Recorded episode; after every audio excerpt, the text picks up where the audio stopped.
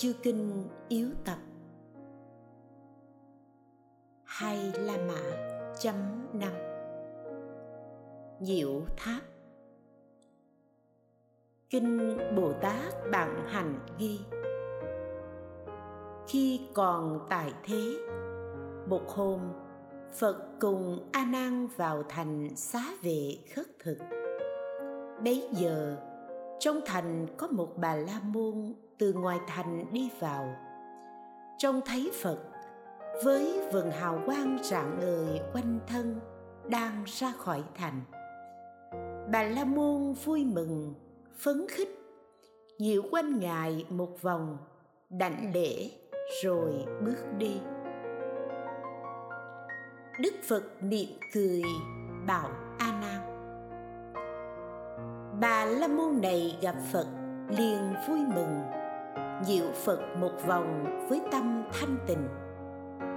Nhờ công đức ấy, từ nay đến 25 kiếp về sau, ông ta không bị đọa vào đường ác, mà được hưởng hạnh phúc vô cùng ở cõi trời và cõi người.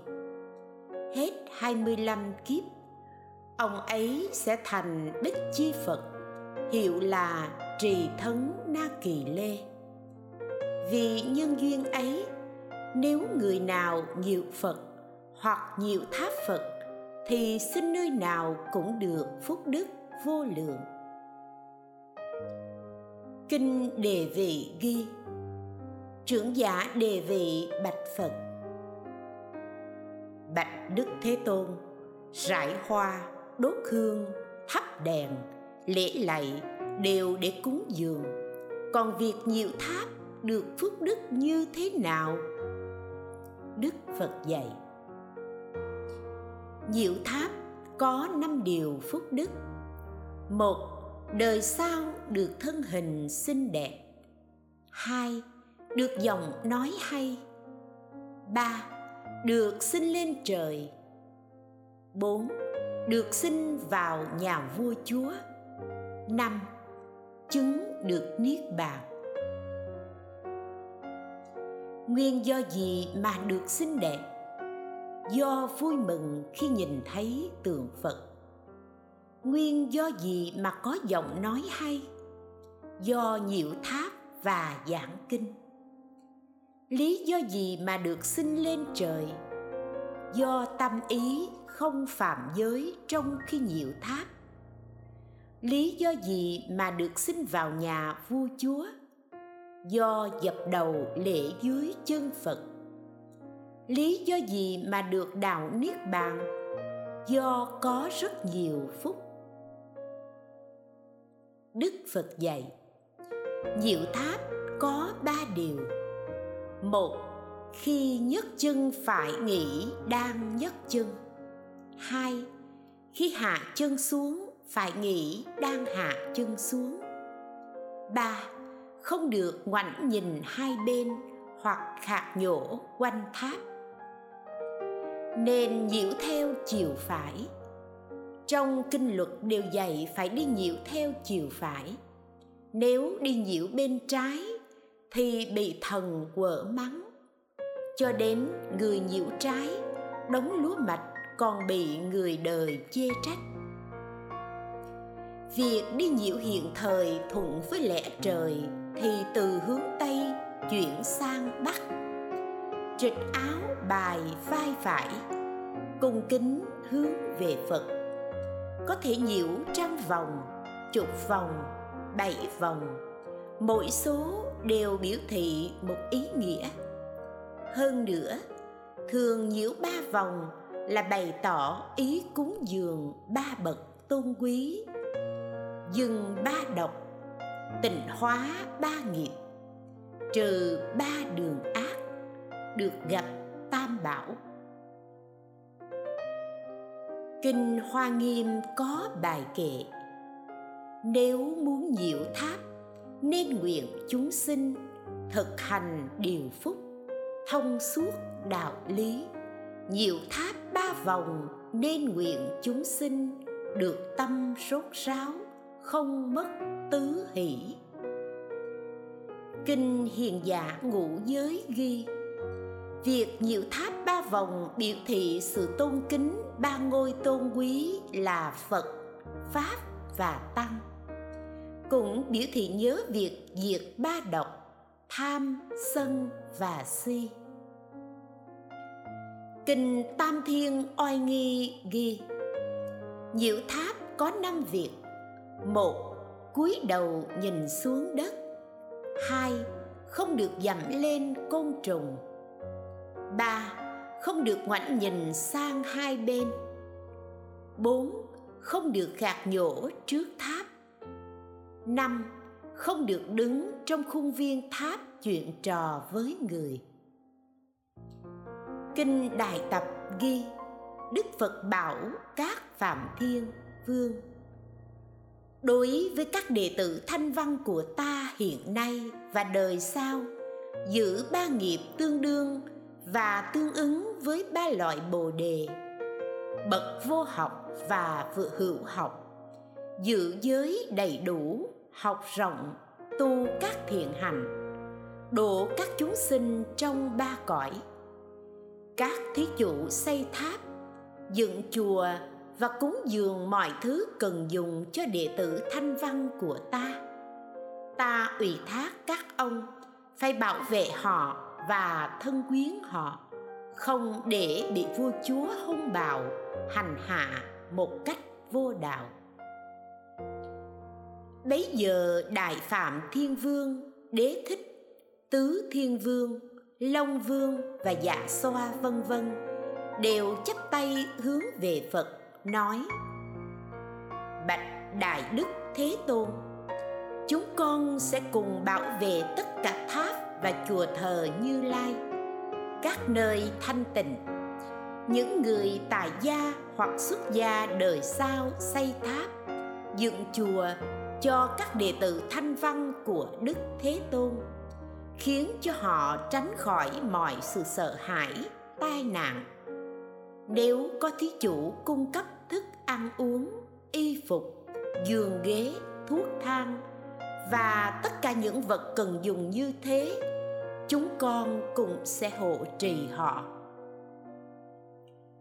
Kinh Thất Phật ghi: có 18 vị thần bảo vệ chùa là: 1. Mỹ Âm. 2. Phạm Âm. 3. Thiên Cổ. 4. Tháng Diệu. 5. Tháng Mỹ. 6. Ma Diệu. 7. Hương Âm. 8. Sư Tử. 9. Diệu Tháng. 10. Phạm Hưởng. 11. Nhân Âm. 12. Phật Nô. 13. Tháng Đức. 14. Quảng Mục. 15. Diệu Nhãn. 16. Triệt Thính. 17. Triệt Thị. 18. Biến Thị. Chùa đã có thần bảo vệ, người ở chùa cũng nên siêng năng, không được biến nhát, nếu không e rằng sẽ lãnh chịu quả báo hiện tại.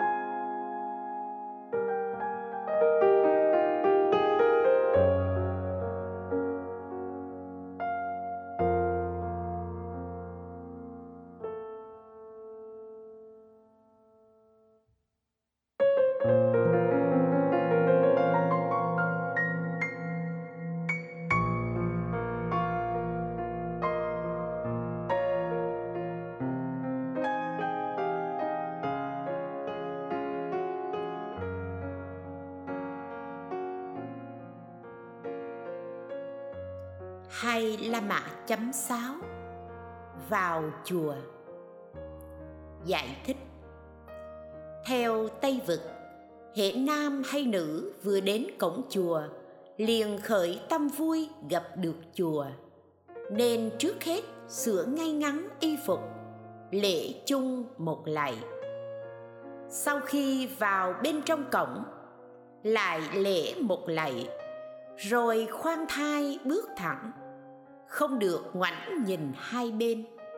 Do đó kinh Niết Bàn ghi: khi đến tăng phường có 7 việc: khởi lòng tin, lễ lạy, nghe pháp, chí tâm, suy nghĩ ý nghĩa pháp được nghe, thực hành đúng như lời dạy, hồi hướng đại thừa, giúp nhiều người được lợi ích. Giữ 7 việc thiện này thì được công đức cao hơn cả, không thể thí dụ được. Kinh Úc Già Trưởng Giả ghi: Đức Phật bảo: này trưởng giả, Bồ Tát Tại Gia khi vào chùa hoặc tinh xá nên đứng ngoài cửa lễ lạy, sau đó bước vào chùa, tự nghĩ: bao giờ ta sẽ được ở chùa, nơi thoát ngoài trần lao ô nhiễm. Luận Thập Trụ Tỳ Bà Sa ghi: nếu Bồ Tát Tại Gia vào chùa, trước hết lạy sát đất ở ngoài cổng chùa, nghĩ rằng đây là nơi của bậc thiện nhân, nơi ở của người tu hạnh từ bi hỷ xả, cho nên mình phải lễ. Nếu thấy các tăng sĩ có đầy đủ oai nghi thì cung kính lễ lạy, gần gũi, thăm hỏi. Kinh Tự Ái ghi: bấy giờ có một vị vua đến chỗ Đức Phật, thấy tinh xá phía xa, nhà vua liền xuống xe, xếp lòng, bỏ gươm, cởi giày, chắp tay đi thẳng đến. Luật Tăng Kỳ ghi: khi đi thì nhìn thẳng, lúc quay lại thì quay cả người. Khi bước đi, đặt gót chân xuống trước, đặt ngón chân xuống sau, nhìn xuống đất mà bước để tránh loạn tâm và bảo vệ chúng sinh. Đó là tác phong của Bồ Tát bất thoái. Tây Quốc Tự Đồ ghi: khi đến chỗ của Phật, lễ ba lạy xong, đi nhiễu 3 vòng, tán tụng 3 bài. Sau khi lễ xong, mới đến tăng phòng, lễ một lạy ở ngoài phòng, rồi vào ý kiến vị thượng tọa, tuần tự đến vị hạ tọa, lễ mỗi vị 3 lạy. Nếu tăng đông thì lễ một lạy. Nếu thấy việc không đúng pháp thì không được chê trách. Nếu lên tiếng chê trách thì tự đánh mất sự tốt đẹp. Đó không phải là việc nên làm khi vào chùa. Kinh Niết Bàn ghi: người đến chùa nên bỏ dao, gậy và các vật linh tinh rồi mới bước vào chùa. Bỏ dao gậy tức là bỏ lòng giận hờn tam bảo. Bỏ vật linh tinh tức là bỏ tâm cầu xin tam bảo. Hay bỏ hai lỗi ấy rồi mới nên vào chùa. Đi nhiễu Phật theo chiều thuận, không được đi theo chiều nghịch. Giả sử gặp vật chướng ngại buộc phải đi theo bên trái thì phải luôn luôn nghĩ tưởng Phật ở bên phải. Lúc vào và ra khỏi chùa đều quay mặt về phía Phật lễ lạy. Luôn nhớ thể của Tam Bảo chỉ là một. Vì sao? Vì bậc giác ngộ pháp có đủ phúc trí được gọi là Phật. Đạo mà Phật giác ngộ gọi là pháp. Người tu học Phật đạo gọi là tăng. Cho nên thể của tất cả phàm và thánh như nhau, không hai. Khi vào chùa nên cúi đầu xuống đất, không được nhìn lên cao. Thấy côn trùng thì đừng làm tổn thương chúng, phải ca tụng, khen ngợi Tam Bảo, không được khạc nhổ trong khuôn viên chùa. Nếu thấy cỏ rác dơ bẩn thì phải dọn dẹp. Luật tứ phần ghi: vào chùa rồi, trước hết phải lễ tháp Phật, kế đó lễ tháp Thanh Văn, sau đó lễ vị thượng tọa lớn nhất cho đến vị thượng tọa thứ tư. Luật ngũ phần ghi: nếu vào chùa có nhiều tăng thì chỉ lễ riêng sư trưởng, còn những người khác thì lễ chung rồi đi. Luật tứ phần lại ghi: phải lễ tháp Như Lai và tháp của năm chúng xuất gia. Ngũ Bách Vấn Sự cũng ghi: đệ tử phải lễ tháp của thầy để báo ân. Kinh Tăng Nhất A Hàm ghi: khi ở trong tháp không được lễ người khác. Luật Thập Tùng ghi: trước tháp Phật và tháp Thanh Văn không được lễ lẫn nhau. Ngũ Bách Vấn Sự cũng ghi: ở trước tháp Phật mà lễ người khác thì bị tội. Kinh Tam Thiên Oai Nghi ghi: không được ngồi trên cao mà lễ. Thời nay thường ở một số chùa và các nhà cư sĩ có người xuất gia và tại gia ngồi trên giường lễ Phật. Đấy là quá kiêu mạn. Ví dụ, muốn lạy nhà vua, đâu được ở trên giường mà lạy.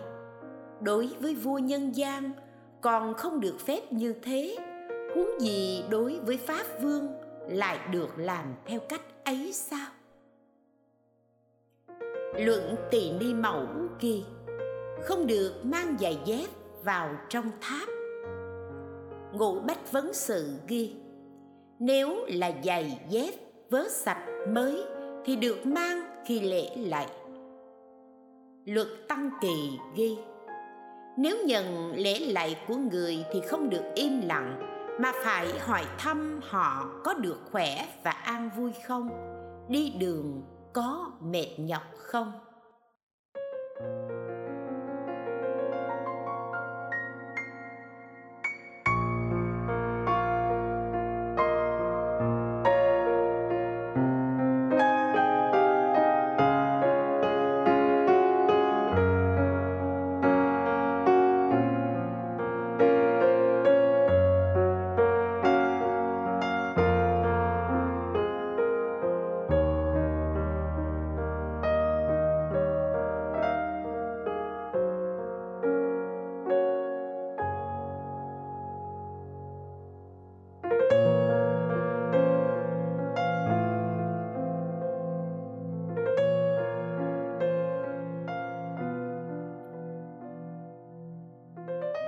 Giải thích: nếu có người nam vì gặp nạn phải đến chùa xin nghỉ qua đêm thì không được nằm trên giường chiếu của chư tăng. Nếu không có đồ nằm riêng của mình thì nên mượn đồ nằm đúng phép tắc, nhưng không được chung giường với tăng. Cho nên Kinh Bảo Lương ghi rằng nằm chung giường với tăng thì nửa người sẽ chết khô, đọa địa ngục, chịu khổ vô cùng cực. Khi tăng chưa ngủ, không được ngủ trước, không được đùa giỡn, cười nói những lời trái pháp làm mất uy nghi, xao động tâm mọi người. Nếu đại tiểu tiện, hỉ mũi, khạc nhổ, vì cầu pháp mà ban đêm không ra ngoài được thì không phạm. Khi ngủ phải nằm nghiêng người sang phải, hai chân để chồng lên nhau. Tâm tự nhủ phải dậy sớm từ lúc trời vừa hừng sáng. Đó là biểu hiện nhân xuất gia. Do đó kinh ghi: nằm ngửa là cách nằm của Atula, nằm sấp là cách nằm của ngạ quỷ, Nằm nghiêng bên trái là cách nằm của người tham dục. Nằm nghiêng bên phải là tư thế nằm của người xuất gia. Phải dậy sớm trước khi chưa tăng dậy, rửa mặt, sửa ngay ngắn y phục đến trước phòng của tăng. Kinh Sa Di Oai Nghi ghi: nếu muốn vào phòng của thầy phải búng tay 3 lần. Kinh Tam Thiên Uy Nghi cũng ghi: nếu vào phòng của thầy phải giữ đủ 5 phép tắc. 1. Búng tay ở ngoài phòng thầy. 2. Phải bỏ mũ. 3. Phải lễ. 4. Đứng thẳng, thầy cho ngồi mới được ngồi. 5. Không quên trì kinh. Luật Tăng Kỳ ghi: đệ tử phải dậy sớm đến phòng thầy, bước chân phải vào phòng trước, lạy sát chân thầy, hỏi thầy ngủ có ngon không. Luận Thiện Kiến ghi: đệ tử tham vấn thầy nên tránh 6 vị trí. 1. Không được đứng ngay trước mặt thầy. 2. Không được ở sau lưng thầy. 3. Không được ở quá xa thầy. 4. Không được đến quá sát thầy. 5. Không được đứng ở chỗ cao. 6. Không được đứng trên gió. Nên đứng chệch sang một bên, không quá gần hoặc quá xa, để có thể nghe được lời nói nhỏ của thầy và thầy cũng không phí sức. Khi thực hành như thế, trong mọi uy nghi đều không được rời xa thầy. Luận Thiện Kiến ghi: đệ tử đi theo thầy không được đạp lên bóng thầy.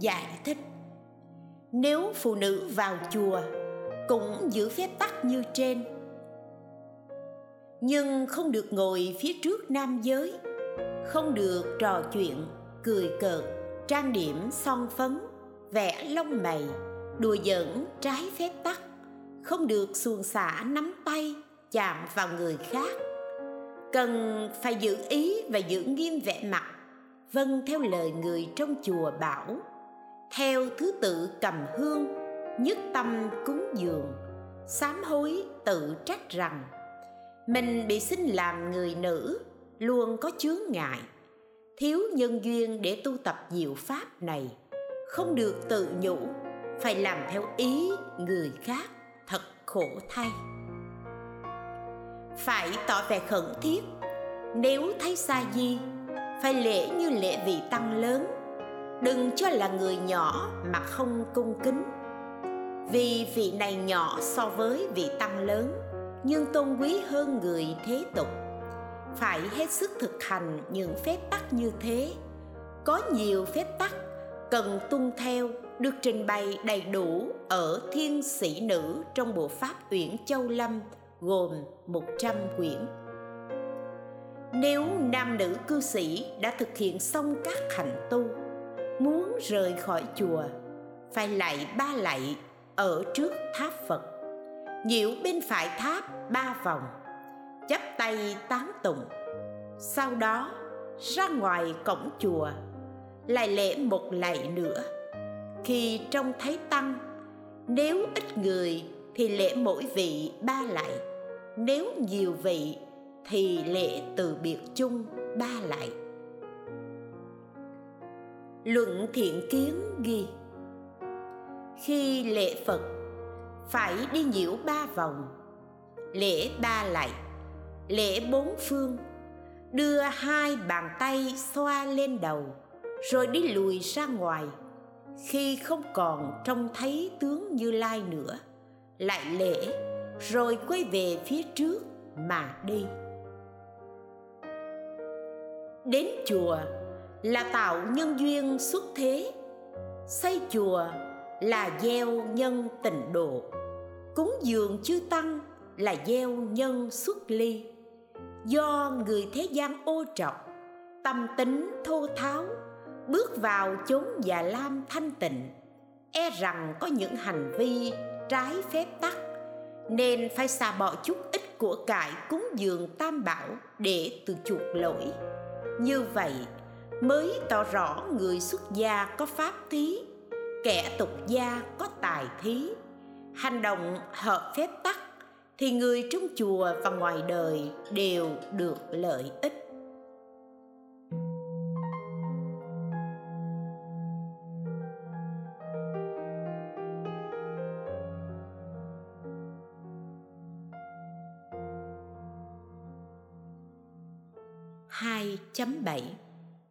Sửa chùa tháp cũ. Kinh Tượng Pháp Quyết Nghi ghi: xây cái mới không bằng sửa cái cũ, làm phúc không bằng tránh họa. Lời này rất đúng.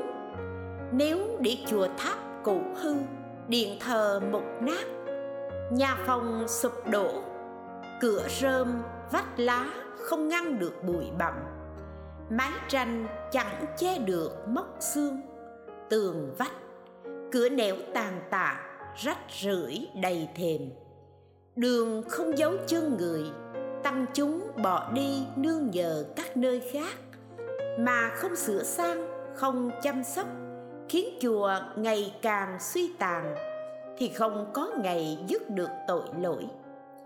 Già lam đêm tối không có đèn đuốc, ban ngày chẳng từng thấy cắm hoa treo phang, trên điện thờ không ai tụng kinh, lư hương chỉ toàn tro lạnh, khiến ác quỷ lộng hành, thiện thần không bảo vệ, chùa chiền không bền lâu chỉ vì tăng sĩ kiêu mạn biếng nhác. Phật pháp đã suy vi cũng do cư sĩ không tôn kính. Sự tình như thế mà không lo lắng, còn muốn cầu gì nữa? Kinh Bảo Lương ghi: một vị hiền giả có tướng làm vua hiện trên mặt. Một thầy tướng nhìn thấy, liền gả con gái cho vị ấy. Về sau, có lần vị ấy vào chùa dựa gậy vào vách. Vì sinh lòng kiêu mạn như thế nên tướng làm vua lặng mất, lại còn bị đọa địa ngục. Kinh Tác Già ghi: có người không thích chùa tháp nên bắt chùa tháp phải dời đi nơi khác. Người như thế là hạng chúng sinh ác nghịch, đáng bị trị tội nặng. Kinh Thập Luân ghi: nếu tỳ kheo phá chùa, giết hại chúng sinh, khi sắp qua đời, từng lóng xương đau nhức, nhiều ngày không nói được. Sau khi chết, người ấy bị đọa địa ngục A Tỳ, chịu đủ mọi khổ sở. Kinh Tam Thiên Uy Nghi ghi: có 5 điều về việc quét tháp. 1. Không được mang giày dép. 2. Không được quay lưng về phía Phật mà quét. 3. Không được bỏ đất tốt trên tháp xuống dưới. 4. Không được lấy hoa cũ trên tượng Phật xuống. 5. Phải rửa tay mỗi ngày một lần, tự lấy khăn sạch lau tượng Phật. Lại có 5 điều. 1. Phải tưới nước mặt đất trước khi quét. 2. Phải tưới cho đất thấm đều. 3. Phải đợi đất ráo nước. 4. Không được quét ngược. 5. Không được quét ngược gió. Cũng có 5 điều. 1. Không được bỏ đất tốt trên tháp. 2. Phải tự tay nhổ cỏ. 3. Phải chuyển đất ở giữa xuống phía dưới. 4. Không được dồn rác vào 4 góc. 5. Phải quét sạch phạm vi 6 bước chân trước tháp. Đây là nói người bận công việc nên hạn chế trong 6 bước chân. Nếu người rảnh việc nên quét thêm ra thì tốt hơn. Kinh Chính Pháp Niệm ghi: Nếu có chúng sanh với tâm thanh tịnh cúng dường chư tăng, quét tháp Phật, khi qua đời sẽ sinh vào cõi trời Ý Lạc, thân không có xương thịt, cũng không bị cáo bẩn, có hương thơm tỏa xa 100 do tuần, sạch sẽ như gương sáng.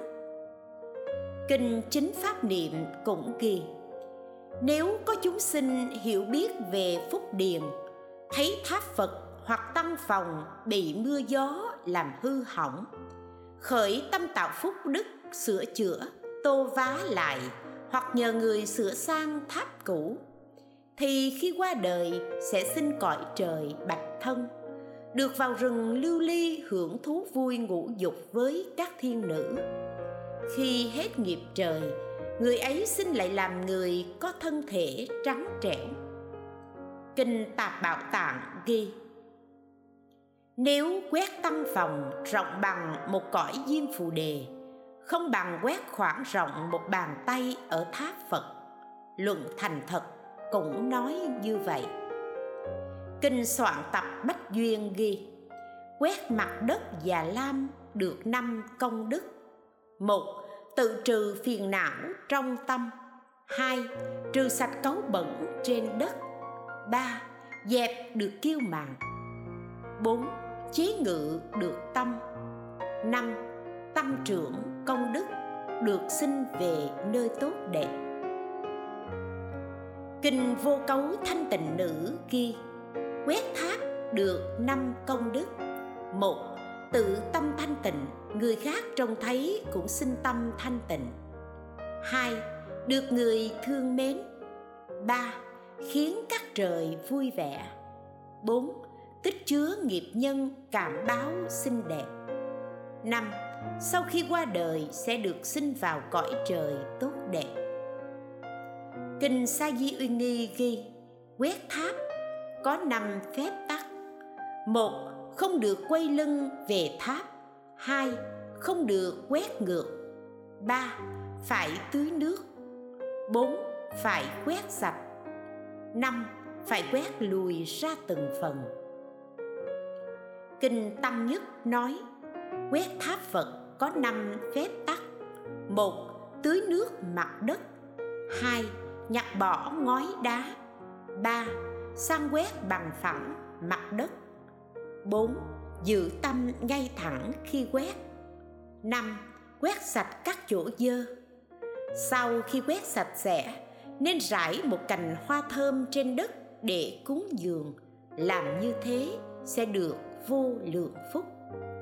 Kinh Hoa Nghiêm có bài kệ: rải hoa tươi đẹp để trang nghiêm, trang hoàng hoa đẹp thành màn trướng, muôn sắc hoa tung khắp mọi nơi, cúng dường Như Lai 10 phương cõi.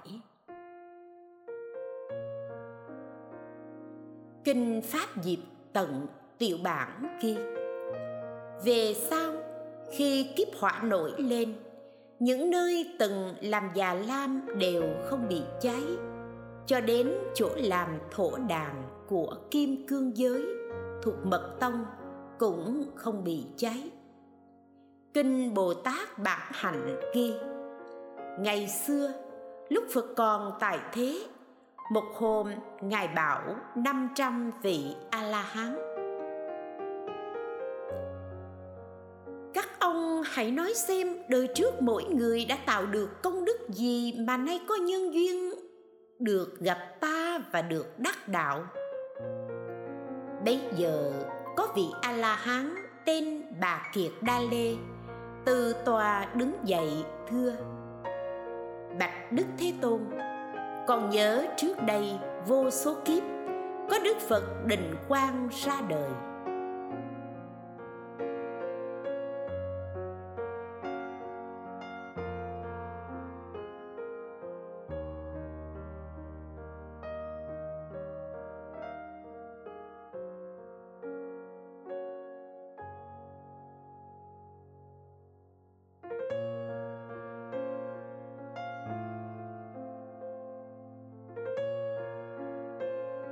Sau khi Phật ấy vào Niết Bàn, xá lợi của Ngài được chia ra để mọi người xây tháp cúng dường.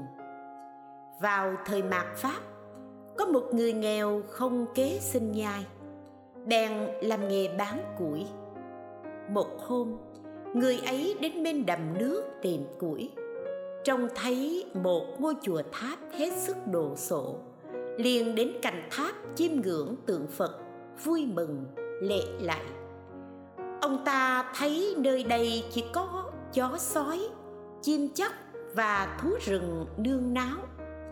Cỏ cây gai góc bẩn thỉu đầy trong tháp, chẳng có bóng người, không dấu chân, không có người cúng dường. Thấy cảnh tượng tiêu điều, lòng tràn dâng cảm giác xót thương, nên dù không hiểu biết Như Lai đại đức, người ấy cũng vui vẻ chặt bỏ cỏ cây, quét dọn bùn rác, nhiều tháp 8 vòng, lễ lạy rồi đi. Nhờ công đức đó, sau khi qua đời, người ấy sinh vào cõi trời Quan Âm, ở trong cung điện đồ sộ làm bằng các thứ báu, ánh sáng rực rỡ, đẹp nhất trong các cõi trời, không thể kể xiết. Khi hết tuổi thọ, người ấy trở lại làm chuyển luân thánh vương 100 lần, có đủ 7 thứ báu, làm vua 4 thiên hạ. Về sau, khi qua đời, người ấy thường sinh vào nhà của vua chúa và các dòng họ cao quý, trưởng giả, tiền của vô số, dung mạo rất xinh đẹp, không ai sánh bằng. Ai trông thấy cũng vui vẻ, mến trọng. Khi người ấy bước đi, đường xá tự nhiên sạch sẽ, trên không mưa xuống các thứ hoa. Ba Kiệt Đa nói: người nghèo ngày xưa kia chính là con hôm nay. Nhờ công đức quét tháp, nên trong 1 A Tăng Kỳ và 90 kiếp, con không bị đọa vào đường ác. Dù sinh ở đâu trên trời hay trong cõi người, con tự nhiên được giàu sang, vinh hiển, được hưởng hạnh phúc vô cùng. Nay là thân sau cùng được gặp Phật, con bỏ cảnh giàu sang, xuất gia và chứng được quả A-la-hán, có đủ 3 minh, 6 thông và 8 giải thoát. Nếu có người làm một việc thiện, dù nhỏ như sợi lông, cho Phật, Pháp, Tăng, thì sinh nơi đâu cũng được hưởng phúc báo to lớn vô cùng. Kinh Thí Dụ ghi: vào thời Phật Tỳ Bà Thi, Thái tử Kỳ Đà cúng dường cho chùa 1 người hầu nam và 1 người hầu nữ, lo việc quét dọn chùa. Nhờ công đức ấy, đời đời thái tử thường được cung điện bằng 7 báo. Hai bên cửa thường tự nhiên có 1 người nam và 1 người nữ bưng bát báo đựng đầy 7 thứ báo, lấy dùng không bao giờ hết. Ban đêm thường có hơn 500 thiên binh cưỡi ngựa bảo vệ cung điện, không ai dám đến gần. Lại có 7 thứ báo của chuyển luân thánh vương: xe vàng, voi trắng, ngựa xanh, thần châu, ngọc nữ, quan giữ kho tàng, tướng chỉ huy quân đội.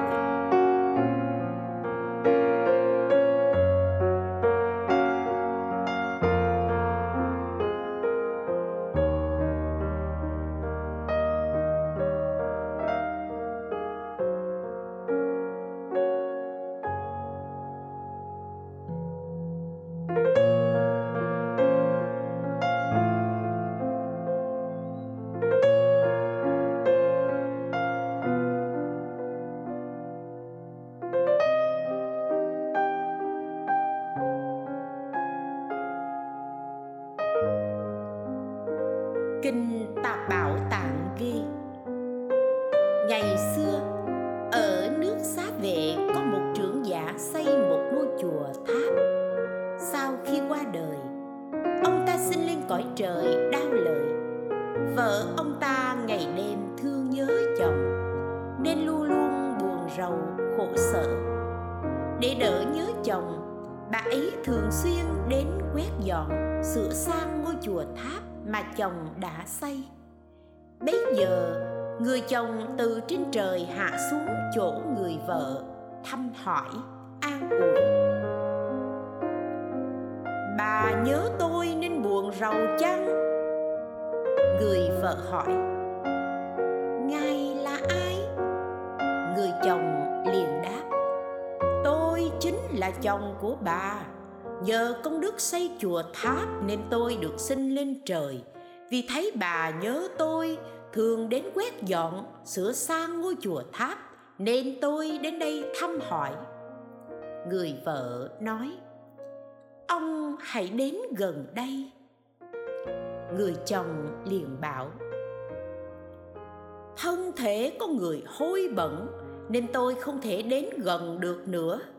Nếu bà muốn làm vợ tôi trở lại thì hãy siêng năng cúng Phật, tăng và quét dọn, sửa sang chùa tháp, đồng thời phát nguyện xin lên cõi trời của tôi.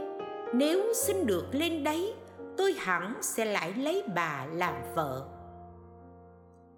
Người vợ làm theo lời chồng, tạo tác các công đức và phát nguyện xin lên trời.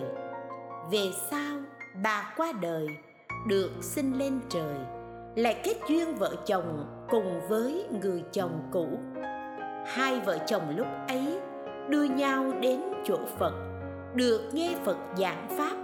Cả hai cùng chứng được quả Tu Đà Hoàng, rồi cùng nhau trở về cõi trời. Luận phân biệt công đức ghi: ngày xưa trong thành Xá Vệ có một đôi vợ chồng không có con, rất siêng năng và kính tinh Tam Bảo. Người vợ qua đời sớm, nhờ kính tinh Tam Bảo nên được sinh lên trời Đao Lợi, làm thiên nữ có dung mạo rất xinh đẹp, không vì trời nào sánh bằng. Thiên nữ ấy nghĩ, ta rất xinh đẹp, nơi này chẳng có ai đáng làm chồng ta. Thiên nữ dùng thiên nhãn nhìn thấy người chồng cũ của mình bấy giờ đã xuất gia, già cả. Tuy trí kém nhưng dốc lòng tin, thường siêng năng quét dọn chùa tháp. Thấy vậy, biết ông ấy chắc chắn sẽ được sinh lên trời, thiên nữ liền hạ xuống, hào quang rực rỡ, đứng trước mặt ông ấy. Trông thấy thiên nữ, vị tỳ kheo hỏi lý do. Thiên nữ đáp, tôi là vợ ngày trước của ngài, đây là thiên nữ. Tôi thấy trên trời không có ai đáng làm chồng tôi, lại thấy ngài tinh tiến tu tập, siêng năng quét dọn chùa tháp, nên biết ngài sẽ sinh lên trời. Tôi mong nếu ngài được sinh lên trời sẽ ở cùng một nơi với tôi và lại làm chồng tôi. Vì thế, nay tôi đến để nói cho ngài biết. Nói xong, thiên nữ trở về trời. Từ sau khi thấy sự việc ấy, vị tỳ kheo càng siêng năng quét dọn chùa tháp hơn, tích góp thêm nhiều công đức, đáng được sinh lên cõi trời Đâu Xuất. Thiên nữ kia nhớ người chồng xưa, tìm đến nói, phúc báo của ngài tăng thêm nhiều, nên đáng được sinh vào cõi trời Đâu Xuất. Từ nay tôi không còn được làm vợ ngài nữa. Nói xong, thiên nữ bỏ đi. Nghe nói thế, vị tỳ kheo lại càng tinh tiến tu tập, chứng được quả A-la-hán, đầy đủ 6 thần thông và 8 giải thoát.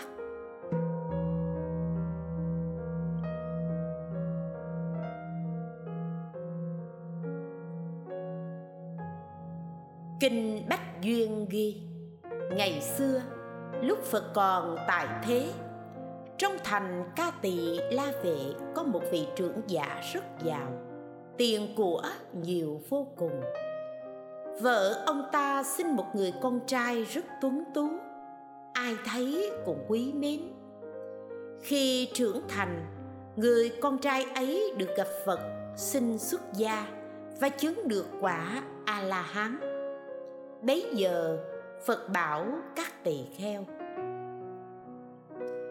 trước đây 91 kiếp, sau khi Phật Tỳ Bạt Thi ra đời, rồi vào Niết Bàn, vua Bàn Đầu Mạt Đế thu nhặt xá lời Phật, dựng tháp bằng 4 thứ báu để cúng dường.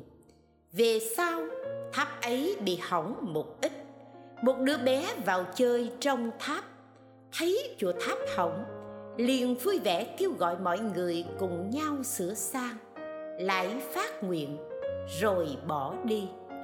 Nhờ công đức ấy, trong 91 kiếp, đứa bé không bị đọa địa ngục, xuất sinh, ngạ quỷ, luôn được sinh vào cõi người và cõi trời hưởng hạnh phúc, thường được người và trời kính trọng, xuất gia đắc đạo.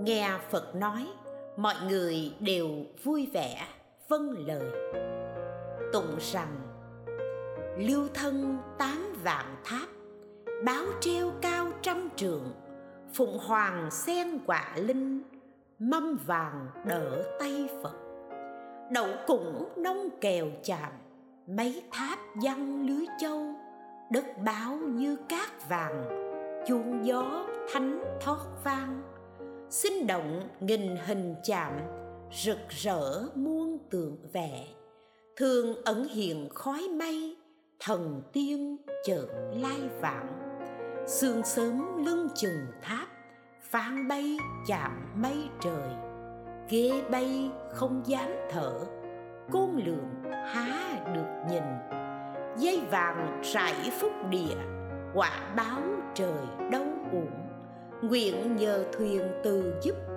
bờ kia đâu còn rộng.